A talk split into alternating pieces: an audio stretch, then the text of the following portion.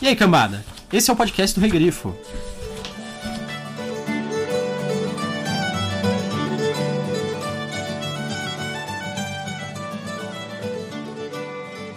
Meu primeiro mentor me chamava de Elir, porque eu era inteligente e sabia disso. Minha primeira amada de verdade me chamava de do leitor, porque gostava desse som. Já fui chamado de umbroso, dedo leve e seis cordas. Fui chamado de coach o sem sangue, coach o arcano e coach o matador do rei. Mereci esses nomes, comprei e paguei por eles. Mas fui criado como coach. Uma vez meu pai me disse que isso significava saber.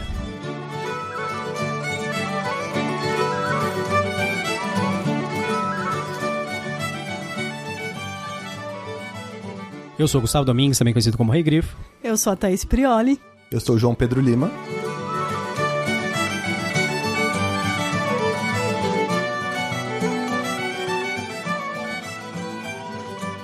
E hoje nós estamos aqui para falar do Nome do Vento, finalmente, né? Vocês votaram, vocês assistiram, vocês falaram que estava demorando para sair, mas aqui está.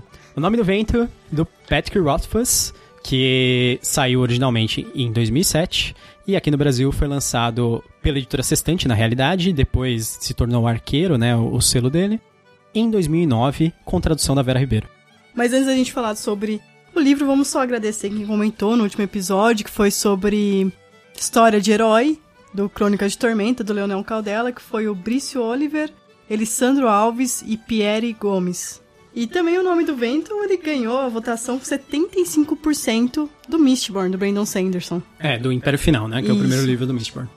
Hoje nós temos um convidado para falar com a gente sobre o, o Nome do Vento. É o João. João, se apresenta aí, por favor.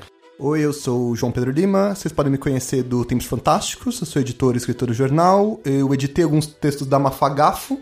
Pra quem tá acompanhando a revista, eu editei os textos do Rodrigo Van Campen. E eu faço outras mirabolâncias por aí. Ah, eu sou organizador do NaNoWriMo no Brasil. Sou eu que coordena os eventos, etc.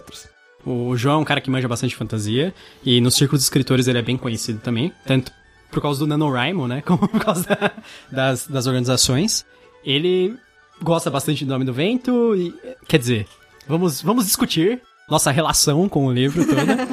ele quis participar desse episódio, porque... Você leu o livro faz tempo? Foi em 2009, assim? Eu li o livro, cara, é o que eu falei, tem uma relação muito complicada com esse livro, porque não só eu li esse livro faz bastante tempo, deve ter sido em 2010, alguma coisa assim, 2011, mas como eu entrei e saí de relacionamentos por causa desse livro. Esse livro mudou minha vida em mais de um nível. Meu Deus. Eu conheci uma pessoa com quem eu cheguei a morar junto por causa desse livro. Interessante essa história. tá parecendo alguém que eu conheço, um, um certo bardo ruivo. Exatamente. Na verdade, o João veio aqui contar toda a história dele. Vai demorar três dias. Exatamente. E se Na alguém. verdade, vai levar uns 10 dias. É, exatamente. E se alguém editar alguma coisa, morre.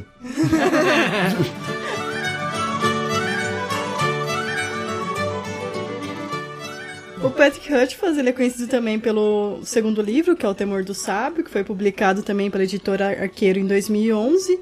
E o terceiro livro ainda tá, tá ali, né? Tá escrevendo, que é Tá o pra- Doors of Stone. Tá pra ser lançado, né? É, ele E- fez aquele pequeno, que é a canção do silêncio, né? Que é sobre Sim. a Auri.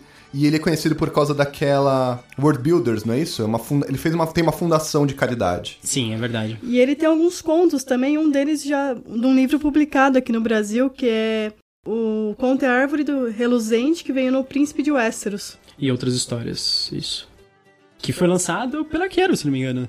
Eu acho que foi pelo Arqueiro. É, É. até estranho, né? Porque o nome Príncipe de Westeros, né? parecia que seria pela Leia. É. Porque vem com o George Martin bem grande, né? Na capa, variar, como todo livro. O George Martin é tipo o Quentin Tarantino da literatura, né? Você coloca. É tipo um George Martin Presents. Tem livro que não tem texto dele, que tem George Martin em cima, né? Não, é real, isso não é piada. Tem, tipo, organizado por George Martin, o nome dele, tipo, em letra 70. Aí embaixo a galera que escreveu, tipo, em Imenso. 15. É. É verdade. Também tem um livro, um conto dele em um outro livro que ainda não foi publicado no Brasil, que é How Old Holly Come to Be, que tem grandes escritores também nesse livro, que tem o Robert Jordan, Brandon Sanderson, Terry Brooks, R. Salvatore, Michael J. Sullivan. A gente vai discutir mais um pouco sobre os, o- o- os contos dele na parte de spoilers também, porque eu tenho alguns, algumas coisas pra falar sobre eles. Eu vou dar um resumo bem curto do livro. Muito bem. O Nome do Vento, ele é a história de um rapaz que quer entrar numa biblioteca, mas não, não deixam ele entrar na biblioteca, mas depois ele consegue entrar na biblioteca. literalmente, essa é, é a história. E literalmente, o Patrick Rothfuss já falou. Foi esse, basicamente, o elevator pitch da história que ele fez. Mas é lógico que isso é brincadeira, né? Apesar de ser verdade. ah, mas aí você entra naqueles pitch. Na real, o Pequeno Príncipe é sobre um alien que é comido por uma cobra. é, verdade. Olha, o livro ficou mais divertido para mim agora. Não é? Não, mas o livro, ele é sobre um... Na verdade, é um livro que se passa em dois tempos. Ele tem dois tempos narrativos, que a gente chama de presente e passado. No presente, ele é narrado em terceira pessoa, com o coach já mais velho, digamos assim, por volta dos seus 30 o anos, nome né? de coach. Coach, ele se esconde com o nome super... É. super... Tipo, né? Felipe com PH, né? Ninguém vai me encontrar, agora eu sou... Ele é um taverneiro, né, na atualidade, no tempo presente. E ele acaba entrando em contato com um cara meio lendário lá, que é o cronista, que registra grandes histórias.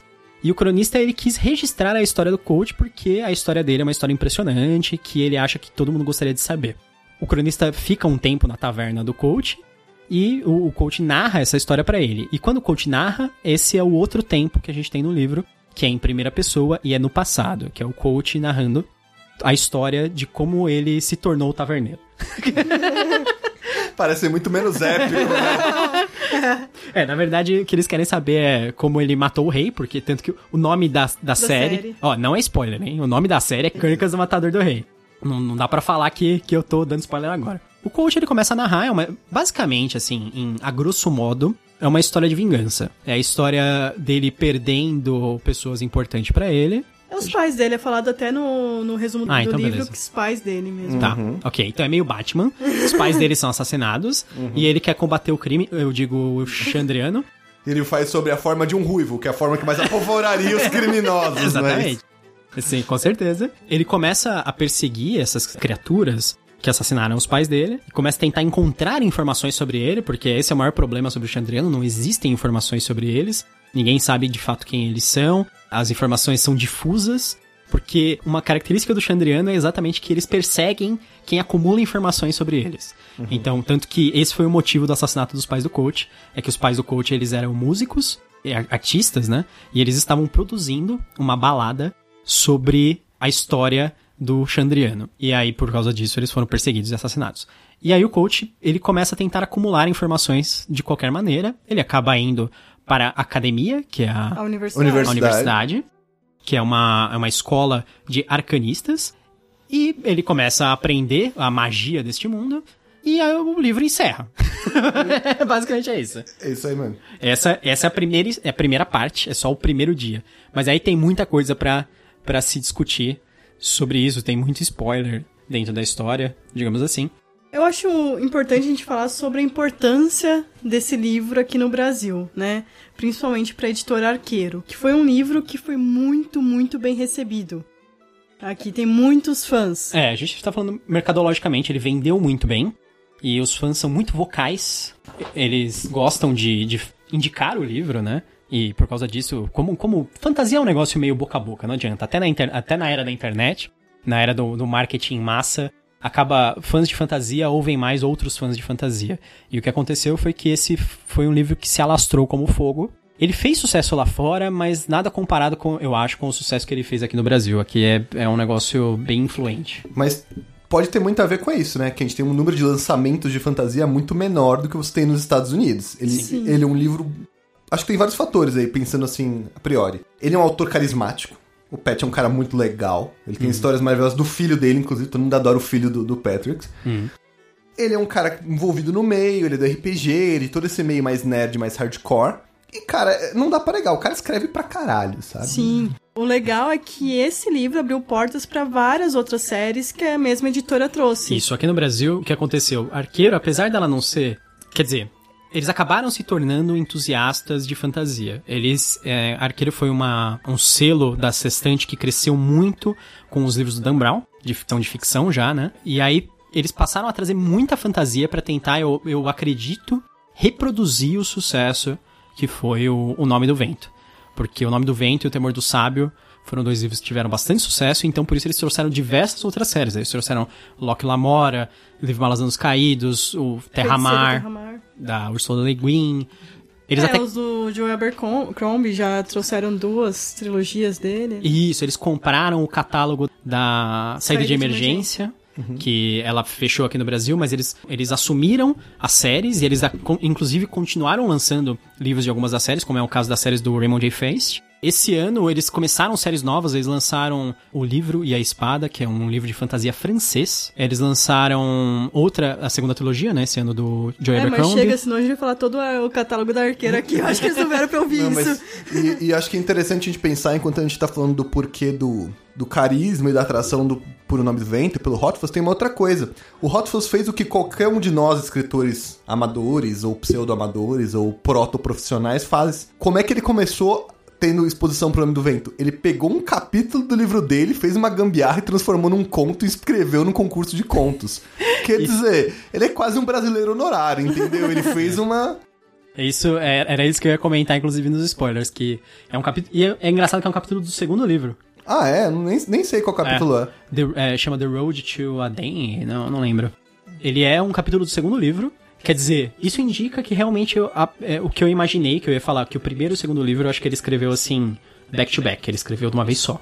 Ele já tinha a ideia conceitual dos, dos dois livros bem produzida, sendo que o primeiro livro, agora que eu reli ele, eu vi que ele tem muitas indicações de coisas que vão acontecer no segundo.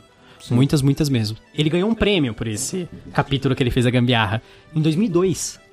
É, então. Então, em 2002, ele já tinha um, pelo menos esse capítulo pronto do segundo livro. Significa que, que ele já estava fazendo há muito tempo. Será que começou daí a ideia toda? Pode ser. Ele diz que ele demorou nove anos para escrever o primeiro livro, para ficar pronto de fato. Ou seja, ele teria começado em lá para 98, porque o livro saiu em 2007. O segundo livro foi lançado em 2011. Significa que de 2007 para 2011 Quatro anos. mas não é só quatro anos só no segundo livro, assim, tipo, fazendo do, do, do zero ao 10, assim. É quatro anos, mas ele já provavelmente já tinha começado antes o livro. Sem dúvida. Então ele é um cara realmente demorado. A gente fica reclamando aí do negócio do. que já faz sete anos desde. É, ele lançou algumas outras coisinhas também nesse meio tempo, né? Mas nada assim, ah, um livro, né? É, ele acabou se envolvendo em diversos outros trabalhos, né? O Rothfuss, ele. Eu sei que atualmente ele tá fazendo um quadrinho do Rick and Morty sobre DD. Eu sei que ele, tá, ele foi fazer roteiro de, de, um, de um game, alguma coisa que tava no Kickstarter. Do Numenera. Do- É. O Torment Tides of Numenera, ele é um dos co-escritores da história do jogo. Ele é um, o jogo é um CRPG, que é o Classic RPG, que é estilo Baldur's Gate, que é aqueles vistos por cima, né? E se passa no mundo de Numenera, que é um, um RPG bastante popular, que até saiu aqui no Brasil pela New Order. Sem falar que ele, ele tá muito envolvido nas adaptações do Nome do Vento. Porque é isso mesmo, não é uma adaptação só, aparentemente vai ser mais de uma adaptação. Mas é sério o filme? Já ouvi boatos dos dois, na verdade, né? É, então a gente sabe que o Sam Raimi, pelo que eu vi, é uma série de filmes, o Sam Raimi. Pode ser que eu tenha interpretado errado, mas foi o que eu entendi do Sam Raimi. É, a gente viu que o Sam Raimi estava envolvido e o Lin-Manuel Miranda ia fazer a adaptação das músicas. O Lin-Manuel Miranda, pra quem não conhece, ele é o, o criador do Hamilton, que é um, um- um musical de maior sucesso atualmente nos Estados Unidos. Antes disso, ele ganhou um Tony pelo Into the Heights, que foi o que trouxe É, pra ele ele. ganha Tony todo ano, Aliás, se você não conhece o Lin-Manuel Miranda, conheça, apaixone-se, vá até lá. Assim, você não tá perdendo nada. Hamilton é do caramba, assim, é bem bom. Então, parece que ele tá associado ó, à história, oficialmente mesmo. Porque foi, anu Sim, acho que foi tá, anunciado tá. oficialmente. É. É, tanto ele quanto o Sam Raimi estão no mesmo projeto. Sim, que é a adaptação. Que a gente não sabe se é uma série ou se é uma série de filmes. A gente ainda tá meio perdido nessa, nesse meio.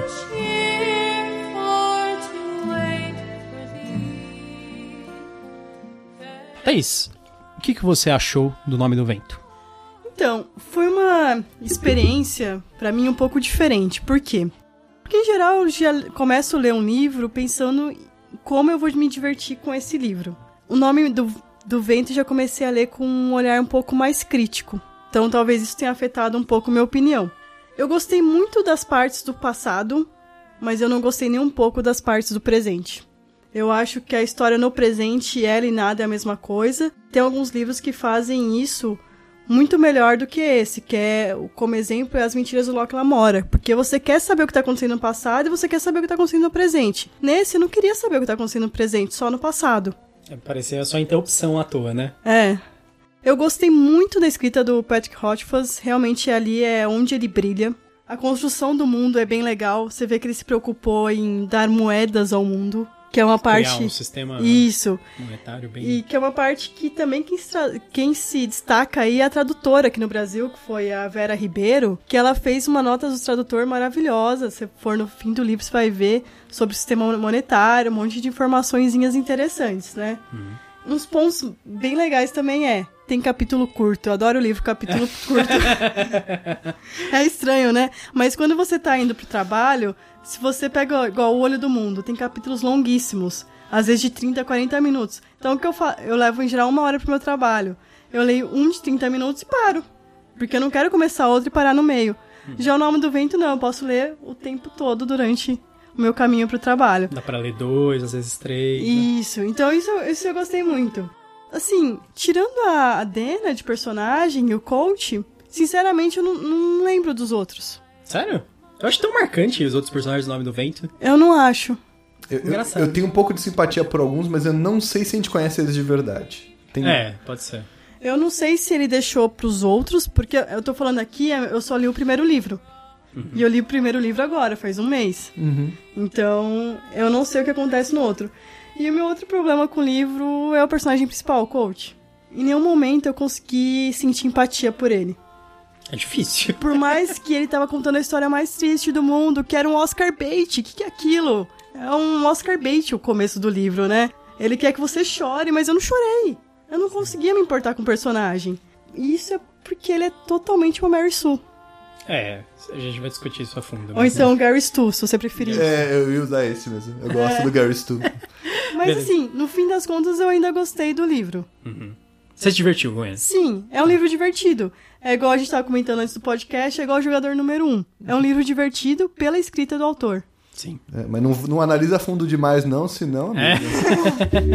Beleza, então aproveita e deixa. João, o que, que você achou do livro? Eu concordo em várias coisas, inclusive quanto ao, ao Colt ser um Gary Stu completo, ser o personagem que parece que ele tá o tempo inteiro justificando o quanto ele é foda, e eu tive motivos. Ele me lembra, tipo, a Xena ou o Wolverine. Que são personagens que eles têm um passado mostrando que eles já fizeram de tudo, já lutaram com todo mundo, já souberam de todas as coisas.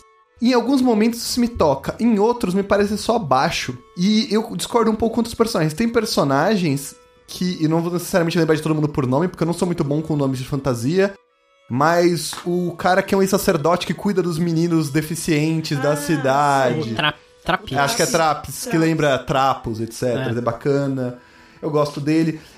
Mas tem os personagens que realmente parece que não tem exposição. O, William e o Simon, que deviam ser os melhores amigos dele, cara, a gente tem tipo três traços de cada um deles. Sim. A gente não sabe nada. E, meu, que espécie de personagem é tão egocêntrico que ele não perde um parágrafo descrevendo os melhores amigos? sabe? Ele não nota. A gente, eu tenho já o comentário pronto pra quando a gente fosse pra parte dos spoilers, mas assim, o coach, ele não liga pras outras pessoas. Exceto pela Dena, que é uma obsessão dele. Exatamente. Mas ele não liga pros caras, assim. Ele, ah, os caras estão aqui, os caras são legais, ok. Mas ele não fala assim, não, e aí eu tinha um, eu tinha um amigo que o cara fazia não sei o quê, e era.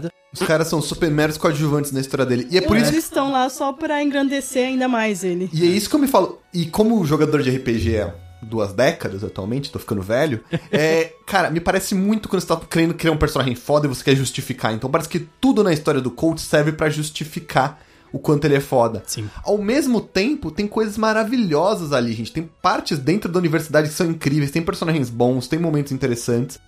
Mas eu não consigo não pensar que eu recomendaria, tipo, uns 15 anos de terapia pro coach. Porque aquele cara tem vários problemas. Não, é. É muito problema ali. Sim. E assim, o fato dele ser bom em tudo que ele faz também é irritante. Porque Sim. aí que tá. É difícil criar empatia com um personagem que é brilhante o tempo todo.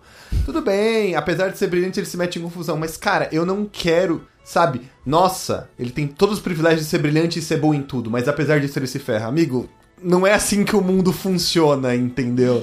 tipo, é difícil de engolir ele, entendeu? Eu acho que esse é o problema. Ao mesmo tempo, pô, eu gosto dos professores. O Elodinho é um dos meus personagens favoritos. Sim. Eu, eu queria ser esse cara, porque eu sou formado pra lecionar, né? Eu nunca fui professor, mas eu sou formado em bacharel licenciado em História. Cara, mandar um aluno pular do alto do, do- do- de três andares, que professor nunca quis fazer isso, não é mesmo? Então, é, eu tenho muita simpatia por alguns personagens, mas eu concordo que, assim, apesar da escrita do Rothfuss ser incrível, não dá pra negar, a história é boa, mas eu, no meu desvio de caráter de editor, cortaria coisa pra cacete ali. Eu cortaria Ah. muita coisa. Ao contrário de você, eu gosto um pouco da parte do presente, no parte que a gente vê o cronista chegando até ele. E algumas coisas assim. Eu gosto do cronista, por exemplo, achei ele um personagem bom. Mas de resto, tem vários momentos ali que propósito nenhum. É verdade. Você só quer ler mais rápido pra chegar no passado. Sim. E outra coisa, eu não gosto. Tá, vamos lá. Eu tenho um pouco de viés aí. Eu fui um nerd zoado por muito tempo na minha vida. E eu sei que o Hotfuss não é o garanhão da parada, é o cara que as mina pira. Ao mesmo tempo, a parte que, o jeito que ele descreve romance me entedia. Ah, demais. Me entedia porque, cara, ok, ele é um adolescente apaixonado, mas sabe, é tão pouco prático, é tão deslumbrado, é tão. Então o coach pra mim Eu tá- acho um pouco piegas. é jeito que- piegas. Não, É. E romance tem que ser um pouco piegas. Ok, é mais... Sabe, todo- todos nós já, já nos deslumbramos com uma cena de comédia romântica de alguém correndo em câmera lenta pro aeroporto. Isso acontece. Mas ele, mas ele é piegas na sexta marcha, Ele cara. é piegas pra caramba. E eu acho engraçado, porque aí eu fico entre gostar do- Uhum. da narrativa, porque tem personagens ótimos, e gostar um pouco do coach, porque eu entendo as... Tem coisas que ele fala que são missão familiares, o lance de ser pobre. Quem nunca teve sua, conta, sua, sua luz cortada porque não pôde pagar a conta? Difícil se identificar, mas é uma sensação complicada. Então, assim, é, eu me identifico com ele em alguns pontos. Ao mesmo tempo, tem horas que ele me parece um cara que bate punheta na frente do espelho, porque ele se ama demais. e outras, um cara que parece que a Dena ou as mulheres são só uma fixação pra ele pra aumentar o ego dele. Ele só quer ter a Dena porque ele é alguém com que ele, que ele colocou num pedestal e porque ele se encantou. E porque ela não fica com ninguém, né? Sim, ela é um grande desafio. É. Então, isso é uma coisa que eu ia comentar sobre a relação deles. É, Isso ia, ia ficar pro spoiler. Não, mas tá tudo Ah, bem. tudo bem. Eu, eu ia falar assim, que eu acho que ele só go- ele gosta da Dena porque ele acha ela impressionante. E aí ele acha que ela é digna de ser uma pessoa pra ficar com ele. Vocês não podem ver, mas eu revirei os olhos, tá bom, gente? Não é? Não é isso. É porque ele assim, não, ela não fica com ninguém. Não, ela é, ela é linda, maravilhosa, ela canta que nem ele. Ela é cheia de, de. Ela não tem defeitos, praticamente, assim, Uhum. pela visão dele. Então, se ela não tem defeitos, ela parece comigo. Tem uma coisa que eu Então- vou falar na, na parte de spoiler que talvez quebre um pouco isso. Se o Hotfuss fez o que eu acho que ele fez, ele é genial, mas isso vai ficar pros spoilers. Manda Ok. a sua visão aí. Não, beleza. Aguardem os spoilers. Beleza. o que eu achei do livro? Eu tenho uma relação de amor e ódio com esse livro. Eu li ele em 2010 também, foi um pouco depois dele ter saído. Ele, na época, eu tinha lido poucos livros de fantasia, na verdade. Eu tinha lido, não, poucos não. Eu tinha lido um bocado, mas ele era um livro bastante diferente do que eu, eu porque assim, eu tinha lido Tolkien, aqueles Dragonlance, Estilo de Cristal, os Forgotten Realms, né? Fantasia mais clássica É, mesmo. né? exatamente. Que era grupos, tem elfo, tem anão em todos os livros, sabe? Tem. Tem Kender pra É. piorar a situação. tem, tem guerreiro, tem mago, tem aquele negócio. E aí, esse livro de fantasia que era focado em um personagem era um co- uma coisa assim ainda ino- inovadora pra mim. Eu gostei. Na época eu, eu adorei o livro. Eu li super rápido. Na época eu já pensei assim, putz, nossa, esse personagem é meio bom em tudo, né? Não sei o quê. Aí, ok. Mas é engraçado que foi um livro que ficou. marcou, assim. Ele ficou na minha memória grandes partes do livro. E aí, conforme eu fui lendo outras coisas, assim, tanto dentro da fantasia como fora, em retrospecto eu comecei a pensar em coisas do livro e falar, nossa, isso aqui não era tão legal, né? Nossa, isso aqui era meio exagerado tal. E aí, esse ano, finalmente, quando a gente foi fazer o podcast, eu reli o livro. Apesar de eu achar o livro excelente novamente, eu falei, nossa, tem tanto problema nesse livro, sabe? E eu não sei se é porque eu tenho despeito pelo fato dele ser um livro que eu acho super valorizado, assim, pelo, pelo público às vezes.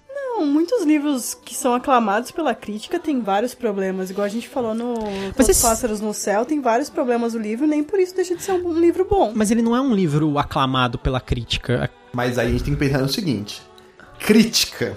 Cara, opinião pessoal, mas assim, a crítica de nicho, a crítica geral gosta de coisa, tipo, coisa que faz Oscar, né? Aham. Tipo, quem ganha Nobel não é, no geral, a galera que a gente mais ama, porque a gente é nerd recluso, né? Uhum.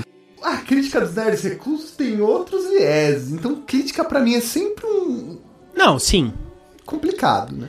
É, é que eu fico com a impressão assim, é que aqui no Brasil, por exemplo, que a gente falou assim, ah, talvez essa fantasia seja super popular porque era uma coisa acessível, diferente, numa época que não tinha mais nada, né, além disso. Então, é a síndrome do Outback. É a síndrome do Cavaleiro do Zodíaco. Cavaleiro Zodíaco. É um anime mais querido do público brasileiro até hoje. Sei. Mas será que é porque ele era um anime excelente ou porque ele era o único shonen bonito que surgiu na época? É. É porque era o único shonen.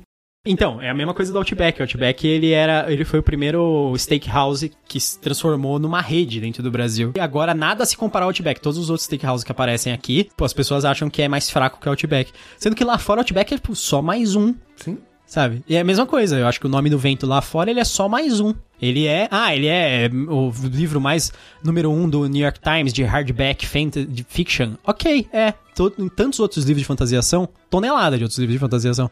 O, o Raymond J. Feist, que eu acho que é um cara que não escreve grande coisa, é. E o, o, Rothfuss escreve bem. Lembrando que o, o Nome do Vento é o primeiro livro dele também.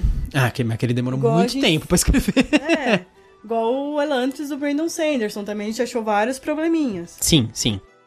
Então, eu acho que o, o Rothfuss, ele escreve muito bem, mas ele ainda projeta muito no livro determinadas coisas, assim, do gosto dele, eu acho. Que não, coisas que eu acho que não serviriam tão bem pra história, porque ele faz escolhas deliberadas em relação a diversas coisas. Ele faz um sistema de câmbio parecido com D&D, com- na, na- na conversão, ok. Ele faz um sistema de magia. O sistema de magia que é o realmente poderoso é o no- nomeação, que já existia em outros livros. É, Terramar. da Terra-Mar. Todos, né? É. Tu- quase tudo de magia é saber nomes e palavras de poder, não Isso. é algo novo. E o, o sistema de, de simpatia é a parte criativa da, da fantasia dele, ok. E aí uma coisa que me incomoda um pouco é o quão. é- mas é o quão patriarcal o Rothfuss escolheu que o mundo dele fosse. No segundo livro, nós estamos falando do segundo livro, mas no segundo livro ele tenta fazer um meia-culpa aí. É, é. Mas no primeiro livro, por exemplo, não passa no Bechdel test lá. Acho que não tem duas mulheres que conversam sobre Sem uma coisa que não sobre homem. sem ser sobre não homem. Tem, ho- não tem mulher no primeiro livro. Tem a É o livro de Dena. três. Tem Tem a a Dena, Dena, a. Feila, a Mola. E todas E a- gostam dele. Todas- É. Ou vão gostar. Ah, e a Dev. É. A Dev, que é uma. Ah, é a Jota. A Mola, que é a médica. A Feila, que é a moça a ser salva. Bibliotecária, É, que que depois, depois, é a moça a ser salva. A Auri. A Auri, que é a. Que Que, é uma. Manic Pixie Dream Girl. é. A, a Auri que está lá para povoar o seu mundo com magia. Que Eu- não é. Eu acho a Dina um pouco Manic Pixie Pixie Dream Girl. Acho que as duas são facetas diferentes. Uma é uma mais sexualizada, mais adulta, a outra é mais a criança mágica do filme do Steven Spielberg, tá ligado? Sim. Então, aí eu acho que ele cria um monte de estereótipo de mulher. Ele, abertamente, ele chega lá e fala assim, não, a, tem a, a universidade, e a universidade, a proporção de homem pra mulher é 10 pra 1. E, mas é um todo... curso de TI. É, pois Design é. de games. É, os nove professores cadeirantes, cadeirantes não, é Catedráticos. catedráticos, cara. Os caras têm as cadeiras. Os cadeirantes. Cadeirante. É. Os nove são homens.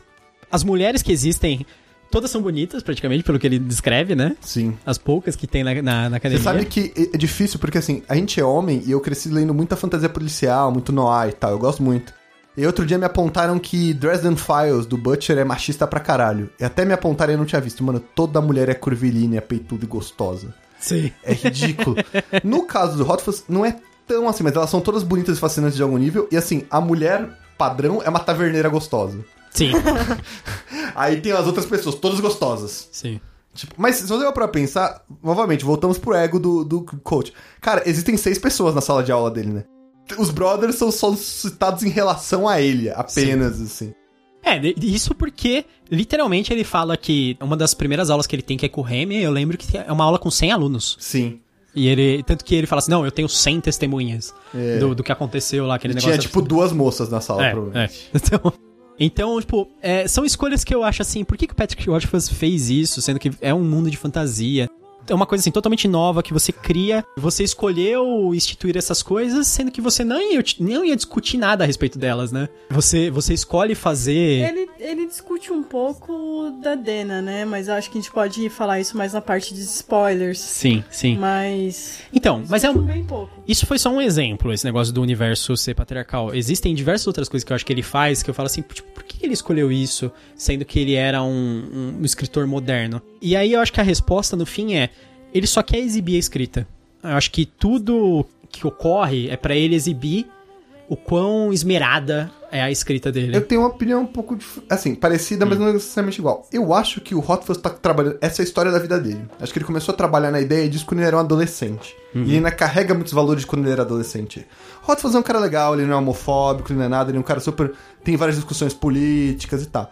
Isso não deixa de fazer ele um homem que cresceu com a mentalidade de homem e que cresceu nerd. Sim. E nós, como nerds, seja redimidos ou não, sabemos que a gente cresce vendo histórias nas quais as mulheres são só recompensas para as nossas aventuras. Sim, é verdade.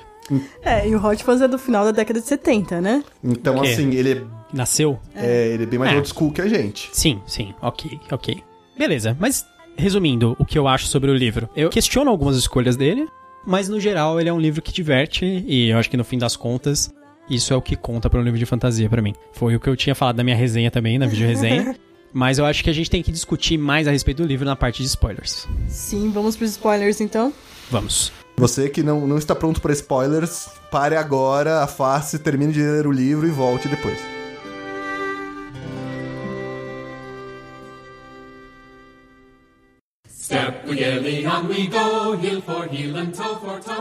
Muito bem. Em nome da simplicidade, presumamos que eu sou o centro da criação. Para isso, deixemos de lado inúmeras histórias maçantes, ascensão e queda de impérios, as sagas de heroísmo, as baladas de amor trágico. Avancemos depressa para a única história que tem importância real. Seu sorriso se alargou. A minha.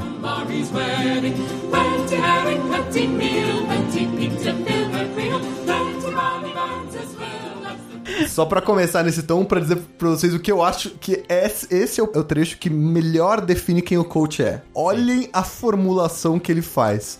Ele usa uma coisa meio teatral, porque ele é treinado nas trupes, e ele faz toda uma dança pra dizer: Eu sou foda, tá bom? Vamos, vamos discutir então logo de cara Mary Sue vs. Bom, todo mundo aqui, como o público de vocês é hardcore, todo mundo deve saber, mas assim, Mary Sue é um conceito que veio de umas fanfics de Star Trek, de uma mina que fazia uma mulher que era perfeita, era médica, lutava, todo mundo se apaixonava por ela, etc.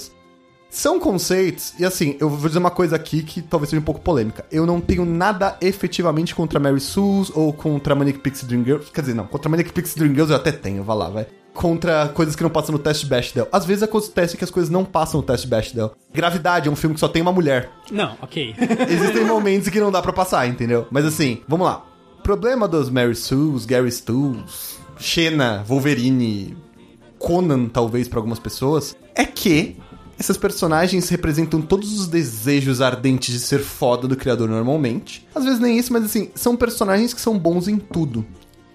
O problema do personagem ser bom em tudo é que a gente acha que tem dificuldade de se identificar com essa pessoa. Existe uma fase na nossa adolescência, na nossa infância, que isso pra gente é maravilhoso. Sim. Que a gente adora esse personagem, porque a gente quer ser ele. É, mas quando você já tá com seus 30 anos, você fala, não. Quando você, é bem assim. quando você sabe o que um boleto vencido significa, você sabe que ninguém é imune a tudo. A não ser que você nasça filho do Ike Batista. Aí, Aí, aí, tudo bem. Existem, existem Gary Stu's na vida real, gente. Se chamam herdeiros de grandes fortunas. Eles não são imunes a tudo, mas quase, ok? E eles não precisam ser bons em tudo, eles pagam quem seja. Isso. De uma forma ou de outra, o problema é que esse personagem se reveste de uma bolha de fodonicidade, de incredibilidade, que torna difícil pra gente não só se identificar com o personagem, como achar que a tensão realmente aconteça nos livros. Porque veja só, cara, demoraram décadas pra matar. Eu gosto do Wolverine como exemplo, porque eu li muita Marvel na vida. Mataram o Wolverine em algum momento. Mataram Sim. algumas vezes, mas mataram ele pseudo-definitivamente. Sim, sim. Cara, demorou tanto. E toda a história do Wolverine por um tempo. Não sei se vocês chegaram a ler muito quadrinho da década de 90. É, eu lia bastante. Toda a história do Wolverine tinha um monólogo interno dele meio em off, que era bem filme no ar, que era dele falando o quanto ele era foda. Eu tenho garras de adamantium. se e um- reafirmando. E um fator de... Quer dizer, ele tava, tipo, fazendo terapia, autoterapia. Mas É isso é- igual o Smaug no Hobbit, ele faz isso. É, É, tipo, então... eu sou fogo, eu sou. Tipo, o cara tem que É, exatamente. se convencer. E isso é problemático porque o coach também faz isso. Porque eu era muito talentoso. Eu era muito mais inteligente que a média. Eu era mais não sei o quê. Ele só não se acha bonito. E aí é que eu acho que a gente pega no cerne. Ele não se acha bonito porque ele foi escrito por um nerd.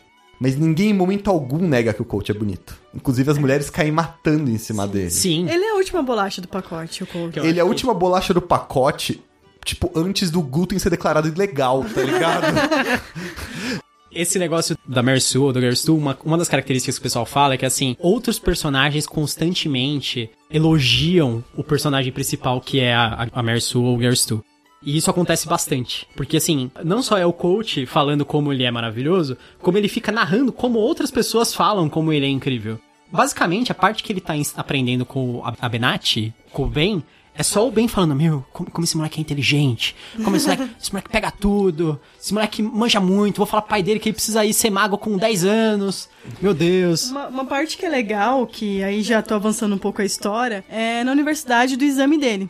Que aí, aí você vê, ele é inteligente? É, mas não é tanto. Que ele precisa meio que colar pra conseguir pagar uma taxa boa. É, não, essa parte é muito boa. Mas Ele- aí é que tá. Ele é tão cheio de recursos que mesmo que ele não consegue fazer, ele dá um jeito. É, ele Ele é cheio, né? tipo, não, tudo bem, ele não vai conseguir levantar uma montanha, mas ele vai conseguir encontrar alguém que consiga. Ah. E tem uma coisa que é interessante, novamente, é, referências, é, pra quem já jogou D&D, jogos RPGs, eles têm alguns tipos de personagem, no D&D até a época que eu jogava mais que a terceira edição, você tinha o feiticeiro. O feiticeiro era um brother, ele era o herdeiro do rolê. Porque Sim. qual que é o lance? Você tem o guerreiro que luta, que, tipo, treina com espada. Você tem o mago que estuda pra caramba. O feiticeiro acordou um dia e descobriu que sabia soltar bolas de fogo. É. Basicamente é isso. O coach lembra muito isso, porque ele tem dom natural pra tudo. Quando você vai fazer um personagem principal, você fala assim: não, meu personagem principal tem que fazer alguma coisa bem. Porque se ele for incompetente em tudo, também as pessoas vão ficar irritadas, sabe? Evangelion escapou com isso. não, ok. Mas o, o coach, Patrick Rothfuss pegou assim e falou assim: qual a melhor característica, assim, individual que eu poderia dar pra um personagem? Aí ele pega, pensa, pensa e fala assim: ele aprende muito bem. É isso. O coach, ele, ele aprende muito bem tudo. Ele aprende muito bem dividir as moedas. Ele aprende muito bem decifrar. Nossa, essa parte eu fico puto. Decifrar o código do. Cronista. Cronista. Não, e essa parte que tem um lance que eu queria falar, porque assim, Fala. que eu queria falar nos spoilers. Uma, pra mim, uma das coisas que talvez justificasse, e seria genial, e que se o Hot Fuzz ouvir ele vai fazer agora, e eu vou querer minha parte em dinheiro, é o seguinte, e se a gente chega no terceiro livro e a gente descobre que o coach é um narrador não confiável? Ele tá Então. mentindo pra caralho. Eu sempre achei que fosse isso. Porém, É. a parte que a Daisy não gosta é, é o seguinte: não é narrador onisciente. Uhum. E aí a gente descobre que o coach é um cara, e não é ele contando, capaz de decifrar uma linguagem nova em 15 segundos. Então. Quer dizer que ele é ultra fodão. Uhum. Quer dizer, ele pode não ser tão fodão quanto ele lembra, mas ele é o cara, o pica das galáxias, entendeu? É, ele tem alguns momentos na história presente que ele quebra essa ideia de que o coach, na verdade, é um fracassado. Sim. Porque ex- existe essa possibilidade, é, muita gente pensa a respeito dela, eu, inclusive, tinha essa ideia, mas aí tem, essa- tem esse momento, tem ele enfrentando os Israel, que Sim. ele, ele dá essa porrada em seis demônios, Cinco. cinco, é. É. Que é quando ele conhece o cronista. Que é quando ele conhece o cronista. E o Bast fala, você devia estar morto três vezes. E o Bast, pelo que a gente sabe, é tipo um príncipe feérico virado no Jiraiya. É. Não, e o Bast elogia constantemente o coach também. Não, o Bast é, tipo, ele é um príncipe férico girado no Jiraiya, que é uma fangirl, um fanboy do coach. Ele é, tipo, ele é o presidente do fã-clube do cara. Aliás, ah, eu não posso falar disso do segundo livro, mas quando vocês forem falar de Ofeluriana, por favor, lembrem de mim, lembrem que eu odeio essa parte. Eu sei porque eu também. o segundo livro eu- tenho muito mais problemas com ele, então a É. gente um dia fala.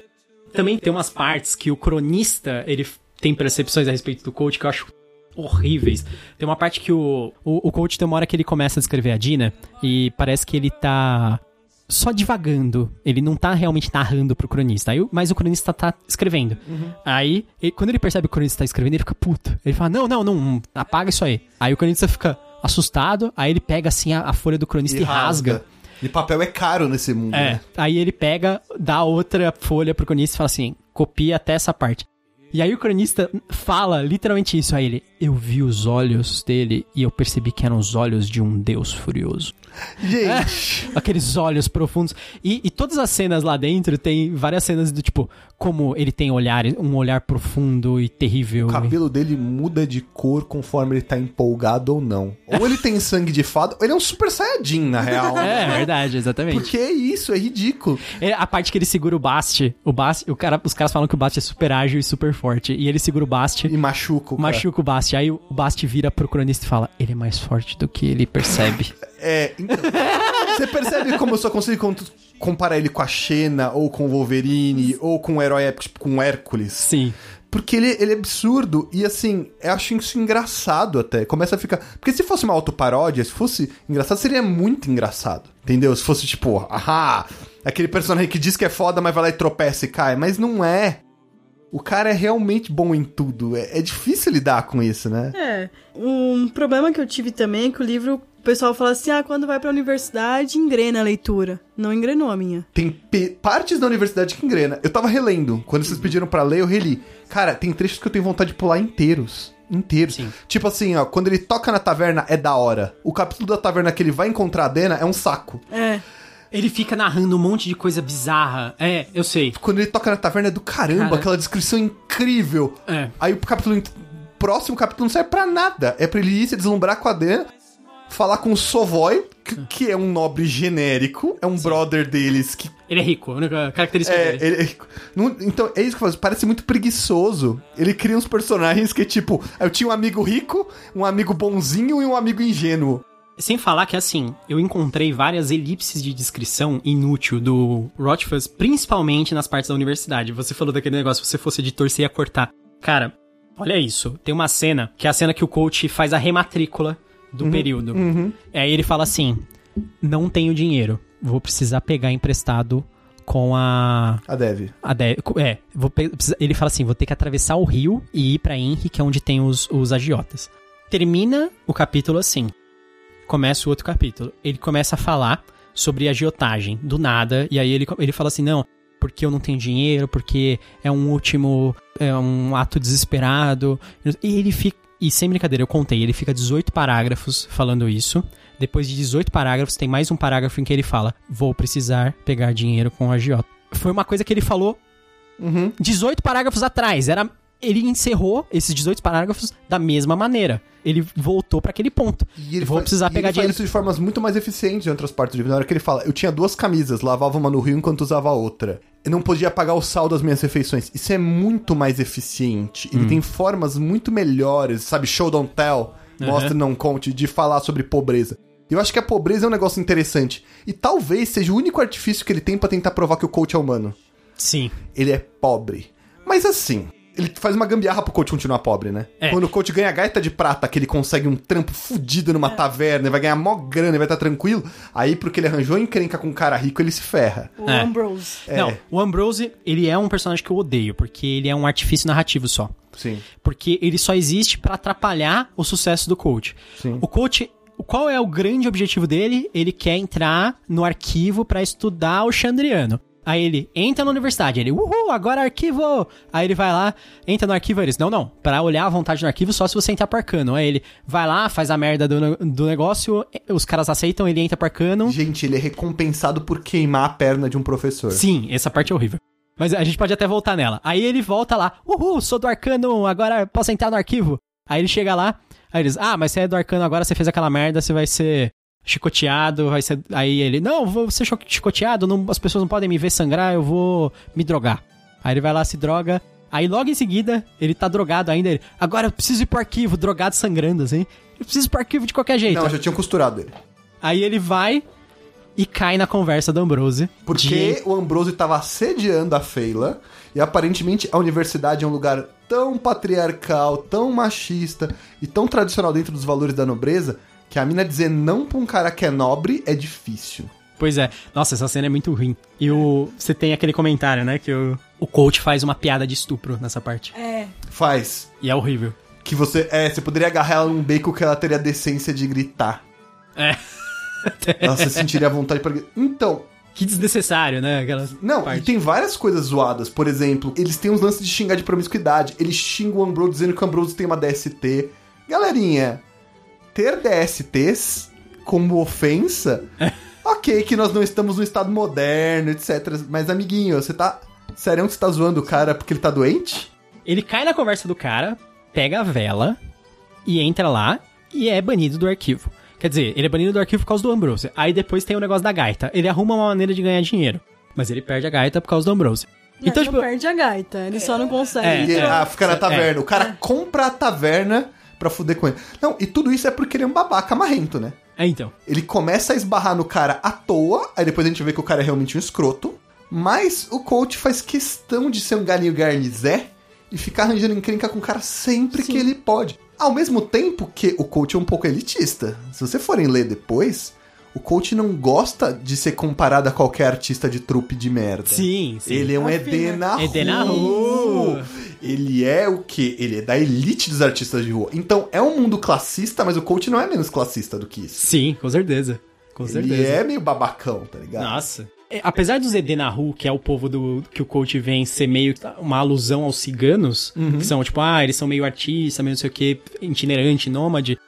Edenahu não tem esse, o estigma negativo que os ciganos têm no mundo. Eles Que- são a plateia VIP, eles são a versão gourmetizada do cigano. Eles têm É. autoridade, eles podem, mano, meter o pau na galera que não deixar eles se apresentarem. É, É. maluco, Qualquer lugar que ele chega, chega já com aplauso, né? É. chega e ele faz o que ele quiser e... Parece muito tipo um- uma idealização, né? É um circo maravilhoso, deslumbrante, incrível. É tipo o circo do Soleil, os caras, tá ligado? Tem uma parte que um cara faz um comentário sobre o Zedenahu, o... eu não lembro quem que é, um dos professores, e ele fala pro coach assim, eu acho que é o Elodin, pior que eu É o Elodin, mas é na fala boa, assim- é verdade. Ele fala assim, é, ah, você é Denahu. Ele falou assim, vocês aprendem muito rápido, mas vocês deixam tudo muito complicado. E ele fica Pistola. profundamente ofendido com isso. Ele fica pistola. Porque o cara falou que eles deixam as coisas muito complicadas. Fala assim, é, isso é bom, mas vocês também fazem isso de ruim. E aí ele assim, ah, então desculpa se a sua experiência com o Zedenahu não foi... É, então. Ele fica putaço porque o cara fala isso. Mas sabe quando a minha leitura começou a fluir realmente? Quando ele volta à história. Porque assim, o que, que é a história? Ele tá no passado, lá tem uns, sei lá, 12 anos, quanto ele, ele tem. Os pais dele são mortos junto com a trupe inteira. Sim. Aí ele vai pra essa cidade, fica lá mendigando por uns 3, 4 anos, que é Pra o... Tarbean, é. Isso. E fica Que é uma. aquele, aquela parte bem Oscar Bait. É bem ascabente mesmo. Não, é, é só sofrência. Parece Mas- um filme brasileiro antigo, né? De É. Nordeste, de. Mas eu, eu tenho a tese que é só nessa parte que ele sofre de verdade.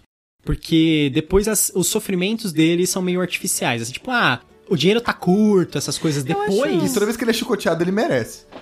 É verdade. Eu acho que essa parte de sofrimento dele é mais por conta da depressão dele, que ele não consegue fazer nada. Isso eu achei um ponto interessante do livro. Apesar de eu não gostar de ler essa parte, você consegue ver que o personagem tá, sim, depressivo. Sim. E é interessante como o livro discute isso e como fala como ele lidou com a morte de pessoas próximas. E é engraçado que você não gosta dessa parte, mas eu gosto.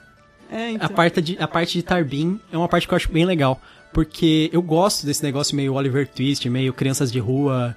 Urchin, é o nome americano que é tipo criança morador de rua que, que tem que viver por conta própria, assim. Que eu acho, tipo, foda. Eu acho um negócio, assim, inacreditavelmente difícil. Um negócio muito, muito realista. Cortes paralelos com, eu acho, nossa. No- nosso mundo em geral. Tem aquela história que ele é espancado pelo guarda. Porque ele tenta mendigar num lugar mais rico. Eu não gosto porque eu não gosto de como foi escrito essa parte, eu acho. Mas é a parte em que o coach é mais humano. Sim. E daí vem uma das únicas coisas de orgulho dele que eu aceito. Que é o seguinte: o orgulho dele ceder na rua eu acho horrível. O orgulho dele de ser fodão eu acho horrível. Mas quando ele fala que ele não consegue pedir dinheiro porque ele tá acostumado a ser pobre, aí eu acredito. Sei. Porque pobreza te deixa com vergonha de pedir dinheiro. Isso é real. É, é verdade. Tipo, são- quando você vai ver Catarse, Kickstarter, etc., a galera que menos tem vergonha de pedir é a galera que sempre teve. Tipo, quando você, você aprende a ter vergonha do lance de precisar dos outros. Isso eu acho bem legal, isso é uma característica que fica com ele que eu acho bacana. Mas talvez a descrição do sofrimento dele seja um pouco exagerada. É, é muito exagerado. Eu acho que por isso que eu não gosto, porque eu me senti exatamente. Sabe aquele filme que, que é tão triste, tão triste, que nem indicado ao Oscar é, de tão triste que é? É bem isso, essa parte. Tão triste, tão triste que deu a volta. Já tá quase engraçado. Menino do Então, pijama listrado, assim, uns lances assim. Ficou. então esse é, o- é um problema. Mas o que eu tava falando é. Aí, legal, ele perdeu os pais, descobriu que é o Você Chandriano. acha legal? Não, tô falando assim, não acho legal. Se você virar o Batman, É. Aí ele vai pra universidade. Uhum. Ele não avança nada lá, porque ele fica proibido de entrar no arquivo. Aí o que acontece? Numa fazenda é morta uma família, num casamento. E ele desconfia ser o Chandriano. Aí que engrenou minha leitura. Porque É. voltou ao que, era, o que deveria ser o livro. o que o Maqui chama de incidente, é, incidente incitante, né? Que É. você dá uma virada na leitura e fala, opa, Porque até lá realmente é o cotidiano dele, né? A primeira, eu lembro, a primeira vez que eu tava lendo esse livro, eu tava na parte do cotidiano dele da, da universidade, eu tava achando super legal. E eu lembro que um comentário que eu fiz na minha cabeça foi assim: Nossa, cara, isso é mais legal que Hogwarts. Eu tô achando. Tô achando mais, mais interessante os personagens, assim, a interação e tal. Aí. Sem falar que tem mais putaria, né? Então, tipo, Hog- Hog- Hogwarts nunca teve putaria que eu acho. Hogwarts Que é eu a escola mais pouco prática que existe. Eu tenho um artigo sobre o Ho- Hogwarts no Tempos Fantásticos, acho que 21. Depois eu mando pra vocês o número. Beleza. Que, é, tipo, que é uma coluna de turismo em Hogwarts. Cara, que porcaria de escola é aquela que você tá subindo a escada, a escada vira e vai parar em outro lugar. Pois é. Quem é que acha isso legal? Mas enfim. Eu demorei quatro horas pra chegar no meu quarto na noite passada. Eu quero... Não, é, se alguém passar mal em algum lugar, às vezes a pessoa morre em Hogwarts, né? Como é que a ambulância chega lá, né? Então, é meio que isso. Aí eu fiquei pensando assim, ah, é uma, uma versão assim. Tem magia, né? Lógico, mas é um pouco mais, entre aspas, realista do que seria Hogwarts, uma escola de magia. Eu não tinha lido Terramar na época, apesar que Terramar não explora tão bem a escola em si, mas a, não a, a, lido. a história. Cara, essa é a parte foda. A história base é a mesma. Terramar, ele é da Ursula Le Guin, ele é um livro dos anos 60 que ele conta a história de um cara chamado Ged. E esse cara, ele quando ele é criança, ele descobre que ele tem, que ele consegue usar magia e ele fica cada vez melhor, então ele é um cara super talentoso. Ele vai pra uma escola de magia e por causa da arrogância dele, ele, ele causa problemas pra ele mesmo. Essa escola de magia tem diversos professores e tem professores que gostam dele, e tem professores que não gostam dele. E nessa escola de magia, cada professor é uma matéria, um estilo, uma matéria de magia. Basicamente, essa parte do, do Nome do Vento é idêntica ao Terra-Mar. É, lembrando que no Terra-Mar acontece tudo isso até a metade do livro e o livro tem 200 páginas. Ou seja, poder de síntese, queridos. É. Não, Ah, mas... mas- um problema do coach, eu acho assim, beleza, ele fazer coisa errada, ele é jovem, não teve educação, isso eu acho normal. Pelo contrário, ele teve muita educação. É. Não, ele teve, mas assim, ele não tem convivência com pessoas fora da trupe dele. Isso é real. A educação que ele teve foi pouca. Se for pensar assim, beleza, é a mesma desculpa do Fitz da Robin Hobb. Cometer esses errinhos bobos. O problema é, o coach nunca é punido bastante por causa desses erros. Mas eu, eu discordo de você numa coisa. Você percebe que ele passou dois anos, sei lá quantos anos, em Tarban mendigando e tendo que sobreviver a, a mendigos com facas de vidro, guardas, etc. Sério, que esse moleque que passou anos morrendo de medo de ser esfaqueado, Não aprendeu humildade, quando né, ele cara? chega na universidade, ele quer arranjar treta com as pessoas mais perigosas que ele, que ele pode. Não, e ele até fala no livro, ele fala assim, ó, eu achei que depois de brincar com os mendigos, tal, lutar contra um riquinho não ia ser nada, como eu me enganei. Eu acho da hora ele admitir essa cagada. Sim. Mas, meu, ele é- faz parecer que é muito diferente. E não é, cara. Quando você tá num lugar agressivo, num lugar perigoso, você não mexe com quem você não conhece. Você não age como um idiota. Ele vai ser hostil, né? Eu acho que ele tava com a impressão assim, do pior já passou. Bom, ele tem 15 anos, ser estúpido é esperado. né? É, então, eu acho que às vezes a gente esquece como a gente era aos 15 anos. É que se eu lembrar como eu era aos 15 anos, eu fico com vergonha. então, Não, mas realmente. mas o coach acho- não tem vergonha dele aos 15 anos, esse é não, o problema. Eu acho que até, por um lado, faz sentido, porque assim, ele falou assim: não, eu, eu superei tanta coisa que agora isso não vai ser nada. Essa, eu acho que ele tem. Mas sabe uma coisa que eu acho esquisita? É. Vamos lá, pensando em modernidade, tá, gente? Eu não vivi no mundo barra tempo do coach jamais, ok? Quando você tá na adolescência, e eu acho que isso é uma coisa, os antropólogos, sociólogos e amigos historiadores aí que me, que me corrijam, me mandem a merda, quando você tá numa fase de definição da juventude, no geral você se junta com uma turminha e você tenta se especializar em uma coisa, porque é isso que define sua identidade. Sim. Ou você vira um perigótico, ou você vira um nerdão, ou você vira um emo, você vira alguma coisa. O coach quer ser tudo. É nisso que eu acho um pouco difícil de engolir a adolescência dele. Ele quer trabalhar na parte de medicina, ele quer ser artífice, ele quer tocar, ele quer ser bom nisso, ele quer ser bom naquilo. Cara, eu entendo isso, mas adolescente no geral não é isso. Adolescente acha uma área de conforto, uma zona de conforto E ele fica nela, e né? fica. O coach quer tentar tudo, arranjar treta com todo mundo. É tipo, é meio louco, sabe? Parece que o personagem, por mais que ele seja um prodígio, parece que o personagem tá tentando virar o James Bond aos 16 anos, sabe? Ele é sexy, ele é bom de tiro, ele é bom de porrada, ele mexe em computador, ele faz isso, ele faz aquilo, tipo, que diabo? Tem um negócio interessante, o Brandon Sanderson, ele fala sobre como você faz pro público gostar do personagem, né? Ele acha que existem três índices que você aumenta ou diminui de um personagem, que é A proatividade, que é o quanto o personagem movimenta a história. A capacidade, que é quanto o personagem é capaz, ele é forte. E agradabilidade, que é quanto o personagem é agradável em geral, simpático, uma coisa assim, né? Não necessariamente simpático, mas assim, quanto você consegue fazer a pessoa gostar da personalidade do personagem. Ele falou assim que vilões, por exemplo, em geral, os caras põem a proatividade e a capacidade lá no alto. E a E aí, agradabilidade lá embaixo. Agradabilidade lá embaixo. Tipo, ele chuta cachorro, mata bebê, Ele, mas ele... ele mata o capanga dele só pra provar que ele é mau. Isso, exatamente. Mas ele é muito capaz e ele movimenta a história, ele tá fazendo a história ir pra frente e tal. O coach, eu acho que ele, ele- a capacidade, lógico, ele tá lá no alto, né? E aí a proatividade dele tá muito alta às vezes. Ele faz o coach se envolver em muitas coisas pra criar muitas situações diferentes. Tipo, ah, ele vai aqui pra criar isso. E aí ele vai aqui e vai acontecer Não, isso. ele E aí ele um vai ali. que ninguém via fazia anos, que é o Dracos, quando É, ele tá é. atrás do Chandriano lá no casamento.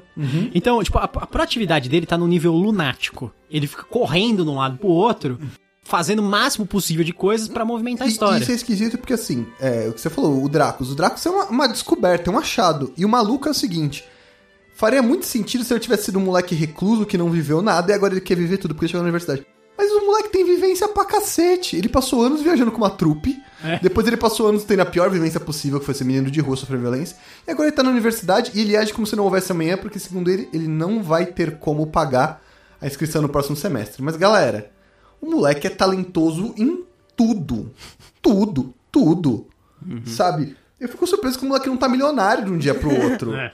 É, Mas é que ele faz todas as cagadas. Ele perde a chance de ter um mecenas, porque ele brinca com. É, o negócio do Ambrose. Ambrose é o cock blocker dele, né? É, é. Ambrose é o cara que bloqueia tudo que ele vai ter de bom na vida. Se ele não tivesse tratado com o Ambrose, ele tinha um mecenas, um trampo na taverna. Ia din- dormir na melhor taverna. Sim, dinheiro, mulheres, iates, sabe? Ele ia ter E tudo. arquivo, né?